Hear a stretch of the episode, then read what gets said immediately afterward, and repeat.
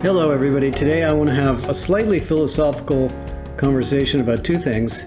One is the path of direction for generative AI, leaving aside the drama over, over an OpenAI for a minute, which I think is, is past, and how AI changes the role of an expert. And the conversation I'm having is based on two sources of information the research that I've done with all of you and through the market about what's going on in AI and how it works. And then our deep experience with Galileo, which is our AI platform based on the corpus of knowledge that we've developed over the last 27 years. And our corpus is very deep and very rich. We cover roughly 100 topics in management and HR, and all of the content is based on research, case studies, conversations with vendors, conversations with clients, implementation stories. There's no punditry, there's no dogma, uh, there's no assumptions in any of it. And so the corpus hangs together very, very well. It's consistent from place to place. In other words, the way we talk about goals in our performance management research is the same way that we talk about goals in our compensation research, and it's the same way we talk about goals relative to the impact on employee engagement and employee on productivity. So let me talk about AI in general, then I want to talk about how it changes the role of expertise. What I have discovered, and you know, this is not new to many of you, but it is to a lot of you, the mathematical elegance and power of generative AI is really spectacular and it's getting better all the time. And of course, as you know, what this does is it takes vast amounts of information, identifies patterns, it can classify things, it can generate answers to questions based on statistics, and so forth. And the result is a highly conversational, highly interactive system for generating content, answering questions, finding things, and so forth. And there's no question in my mind that the mathematics and the power of the compute behind it are going to go up and up and up. So it's going to get smarter and smarter and faster and faster. But it's all dependent on the content. The smartest, most accurate AI that doesn't hallucinate, that is based on faulty content, will be worthless or dangerous. So, under the covers of all of this energy to con- consolidate, assimilate, analyze, generate content is the source. And ChatGPT, of course, we don't know where the source of its content comes from, and they don't want to tell us. I think that would be dangerous for them as a company. So the clearer the content, the clearer the result. But that's a magnificent thing because within the firewalls of a company like ours or yours, you know what content is real and what content is not real. And when you generate and organize your content in a meaningful way, generative AI can do spectacular things. Now, on the public internet, we have a mess. We have advertising, we have lying, we have right wing propaganda, left wing propaganda, uh, information warfare, chaos. So we have all been manually trying to be AI machines when we read what's on the internet to try to figure out if it's any good. So, in some sense, these generative systems have the potential to clean that up because what the AI could do is look for the sources and determine whether they're reliable and credible, just like Google. Now, most of the generative AI systems in the market don't show you where the content came from. Ours does. Galileo doesn't say anything without showing you the source. So we actually put a lot of time into the inline referencing. So you can find why an answer came out the way it did, and you can dig in and try to determine if that's meaningful for you. But generally speaking, generative AI might be the nirvana that we've been looking for in the internet to clean things up at last if the vendors or at least the large ones use it in this fashion and I think they will. Oh, however, I am a little disappointed that Bard is already giving me ads for things in line with the generated answers. And that is just a ticket to disaster. So I'm not going to discuss the business model of Google. But anyway, there's a magnificent amount of power here. I have seen products that can take a book or a document and generate courses and quizzes or essays or translate them to other languages And in fact, all of that technology is available in Galileo. So we have a system filled with HR and management and training and technology vendor information that can be used to generate RFPs,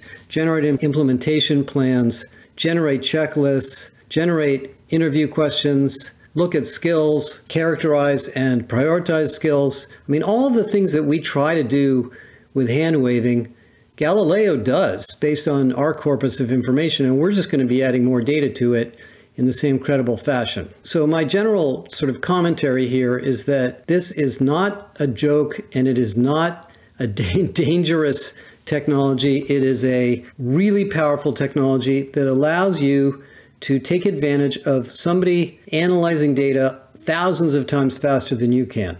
And of course, those of you that do analytics work or, or are analysts like me, you know what it's like.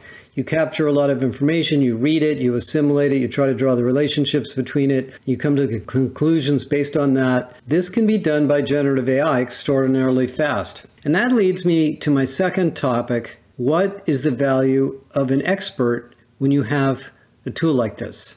Now, when we launched Galileo, we deliberately named it the AI powered expert assistant for HR. And the reason we used the word expert is because it is an expert. It is based solely on comprehensive, deep, rich research, case studies, examples, real stories, real interviews, real implementations um, in HR and in management. Does it perform as an expert? I think that's up to you to test, but my experience is that it is far surpassing our expectations. We have about 50 companies using it. We're going to be checking in with them for the next couple of weeks when we launch publicly the system in January or February. And the things it is doing are mind boggling if you think about recruiting, if you think about training, if you think about HR technology, if you think about pay, if you think about diversity, if you think about well being, every one of those topics has dozens of subdomains beneath it. Employment brand, job descriptions, pay levels, communication patterns between managers and employees, culture. And as I like to think of HR, there is essentially a nest of connections between all of these different topics. They don't stand apart. HR and management affiliated with running companies is an interconnected process, and all of these things are related. And Galileo sees and uses those relationships. I have been, and we have been testing Galileo on a whole bunch of use cases, and it is rather surprising what it can do. It can give you a list of best practices in a particular industry. It can give you a list of best practices in a particular scenario or problem area. It can give you examples. It can give you vendors that are appropriate to that domain and so forth. Which begs the question what is an expert? So let me talk a little bit about that. I mean, many of you listening to this are experts in many, many topics because you've spent your careers studying certain things. And what, what does that give you? It really gives you three things. Number one, experts have deep domains of knowledge.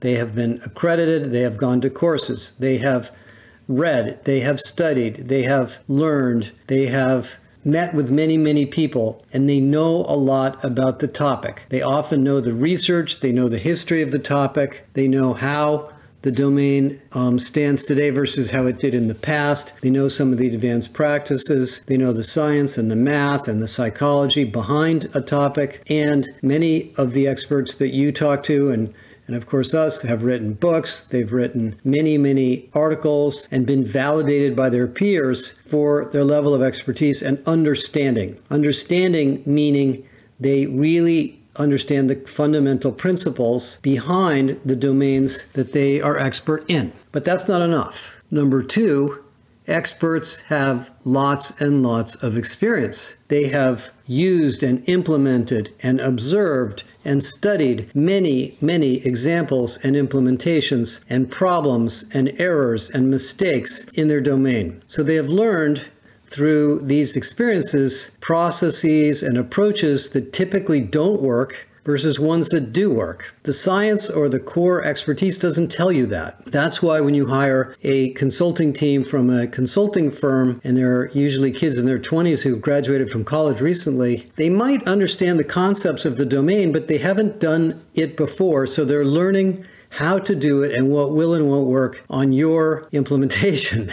You hope you have an experienced team, but if they're not experienced, that expertise is not that valuable. And that goes for creative people and software engineers. You know, I've met a lot of software engineers in my career, and the best ones are not only smart and well read, but they learn very, very fast. They try things, they see what doesn't work, they understand that in a given situation, problem A can be solved by this, problem B needs to be solved by that, and they don't necessarily need the same solution. They see the big picture, and the reason they have that expertise is because they have a lot of experience. That is why the word wisdom tends to be affiliated with people who are older, because as you experience more things in your life, you do become wiser. You know, most of us do. And that is based on this collective experience of seeing many, many things and observing and learning from each one of them. The third thing an expert is, is they're a good listener. They're a good consultant. They're a good problem solver. What good is an expert if you ask him or her a question and they simply answer it but don't help you solve the problem? They're not doing you much good. I mean, they might be good in their own little research area, but great experts have learned how to teach others how to diagnose problems, how to listen, how to get to the root of a problem, and how to creatively solve it. That's that's a set of consulting expertise that comes from their knowledge and their experience. The consulting expertise can stand alone. There are expert consultants who are good at consulting anything, but you know, without domain expertise, they tend to be less valuable than all three together. So I don't care whether you're talking about an HR consultant, an advisor,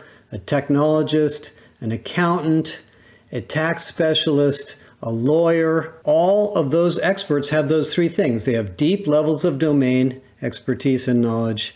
They have lots and lots of experience, and they've learned over time to listen to the question and the problem you have and give you a solution based on that knowledge and that experience. Okay, given that, and most of you kind of understand this concept, especially if you've worked as a consultant or as an advisor. And I'm sure all of you have been a consultant and advisor to your children and to your friends and to your peers. Where does AI fit? Well, you know, as I use Galileo and I add more content to it and we view and observe its behavior, I'm realizing it actually plays in all three areas much more in the first and much less in the third. We have found in our particular implementation of AI that all of the collective knowledge we've developed over the last 27 years or so is available to Galileo, and it can find it. Doesn't always find it, it depends on the question and how you ask it. The interesting thing in generative AI is the forming of your question or the prompt will determine the answer. The more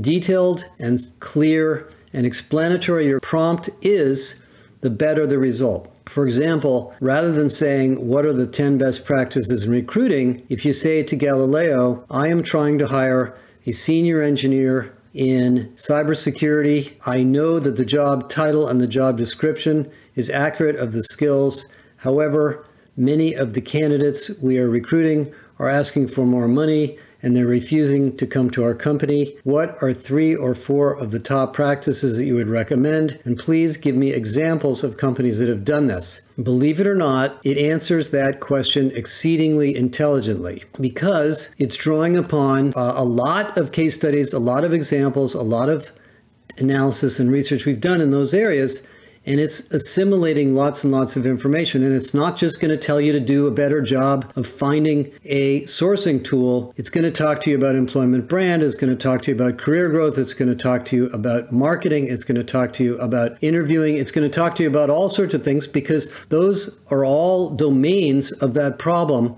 that are interconnected. And anybody with a corpus of knowledge that broad would know that it isn't a simple question with a simple answer. The second, in the second area, you can ask AI for examples. So, one of the things we've done for really two and a half decades is always done our research around case studies. We do lots of quantitative research to de- generate maturity models, best practices, and so forth. But without case studies, they're not particularly actionable. So we interview hundreds of companies per year. I mean, it's really dozens of companies per week, and we capture their stories, and sometimes they want us to share them, and sometimes they don't. But what happens is we start to see the patterns, and we realize that, gee, companies that do it this way tend to have that problem, companies that do it this way tend to have that problem, and we understand the patterns. Well, what we've done with Galileo is many of those case studies are written in our research, and many of them are recorded amongst clients that have agreed to let us share them. We've been putting that into Galileo and it's getting very, very smart and it's learning a lot from experience. In other words, when you ask a generic question like how to better hire an engineer, it will give you examples of how GE solved that problem, how Reuters solved that problem, how Accenture solved that problem, how Google solved that problem. And it'll go back through 25 years of research and give you those examples. The nice thing about those examples is you, as a professional, can learn from those examples just by reading them quickly because you'll see the subtle contours of a solution that a consultant would tell you. Now, I'm not saying it's as wise or intelligent as a real consultant because it doesn't really understand the contours of each example and how it may or may not apply in this one, but it's getting better all the time. And in our particular case, we're going to make sure that the case studies we put into Galileo are you know, very, very detailed so that it understands that. It also knows a lot about vendors. So, as you know, the most confusing part of HR for many of you is is there a tool that does this? Will my current tool do this? Should I buy a new one? Should I throw away the one I have? What's the difference between vendor A and vendor B? Well, it's pretty very, very good at that, at comparing the vendors and telling you which one would fit into a different solution. And by the way, I'm not trying to sell it here and over promise because this thing's a work in process. We're in the process of training it, and we will be training it constantly with more content to make it better and better. But I would say in the area of experience, it's pretty doggone good. Now, the third problem really area of expertise is this idea of being a consultant because you know from our perspective and i think you know this if you've done consulting people don't want to hear the whole story they just want to know how to solve the problem they have so before a an expert tells you everything they know,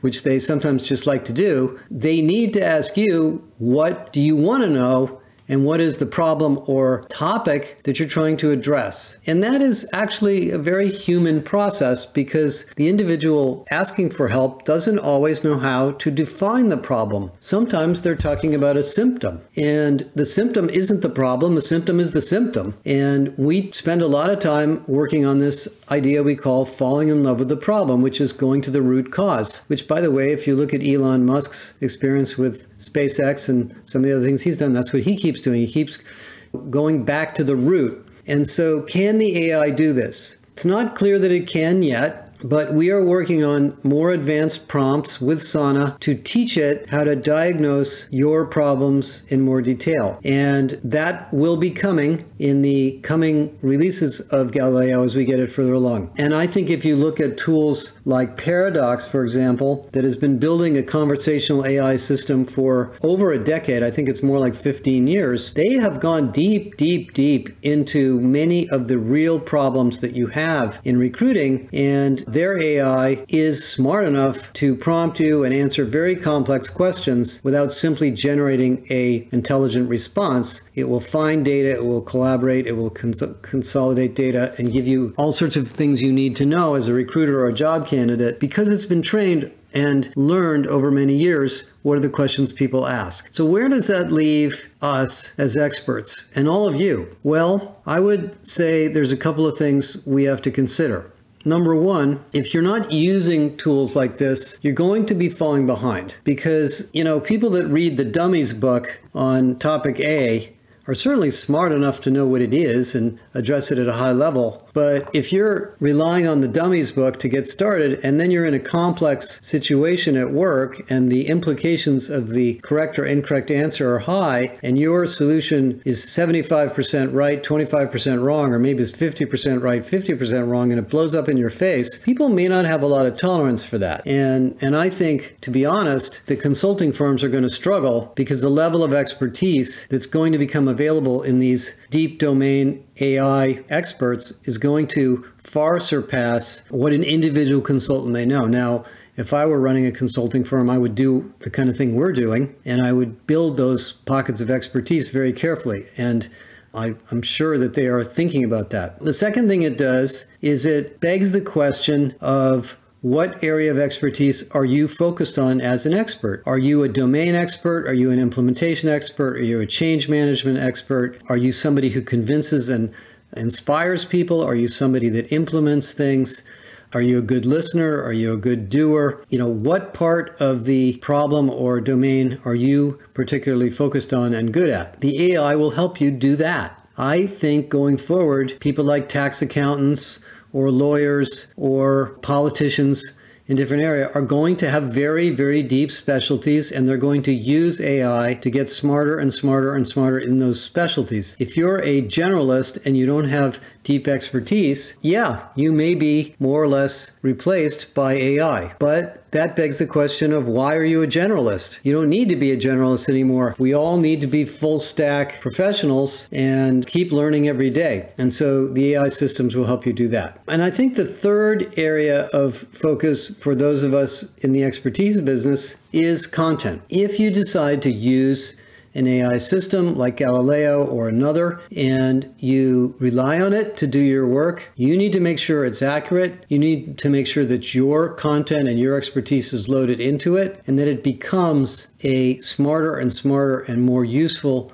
version of you. It's interesting when we first started with our Copilot project last year and we loaded it up, the re- initial reaction people had was it's a fantastic search engine. You can find case studies and examples and reports and articles and podcasts on topics that you never knew existed. Immediately pull them up and listen to them or watch them or read them. And then after a couple of weeks, people said, wow, you know, that was good, but now I asked it more complicated questions and now it's generating more solution oriented answers. And then the third thing they realized was, well, I can use it to generate tools and artifacts and, and materials that I need to do my job. It's gone even further. So what happens as an expert is you're going to go down the same path. You're going to realize initially that the AI in your domain is a useful tool like a search engine, and then you're going to realize, wow, I can use this to generate tests, I can use this to generate graphics, I can use this to generate simulations, I can use this to generate action plans, I can use it to write articles, I can translate from language to language. And and I think your personal level of expertise will go up. So I am not at all concerned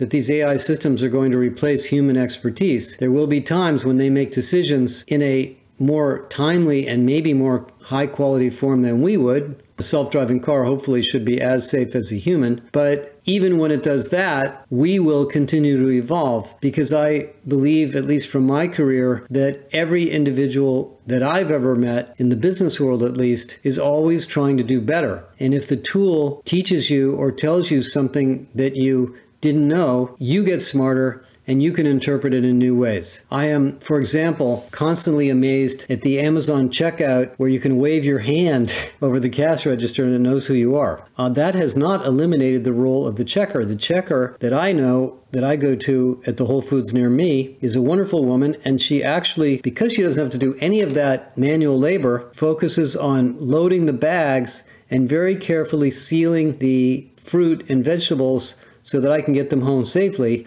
which the machine doesn't do because she doesn't have to click in a bunch of things and type a lot of things into the cash register to get me through the process. And eventually there will be more and more of that kind of automation that takes place. So I hope this has been an interesting conversation. I really urge you to look at tools like Galileo because you're going to be surprised how useful and intelligent they are. I think ChatGPT has certainly taught us that. You know, the problem we have with ChatGPT in general is we don't know where the content came from. We can't always find the source. And at some point, we might find out that that content wasn't legally acquired, and we may be taking legal risks as a business if we use it. And that is why most companies don't let their employees put content into ChatGPT because it is a way to leak information into an unknown supply chain. But nevertheless, I think you'll be surprised that if you, whether you're an expert yourself or you want to be an expert or you're going to hire an expert, these systems are incredibly powerful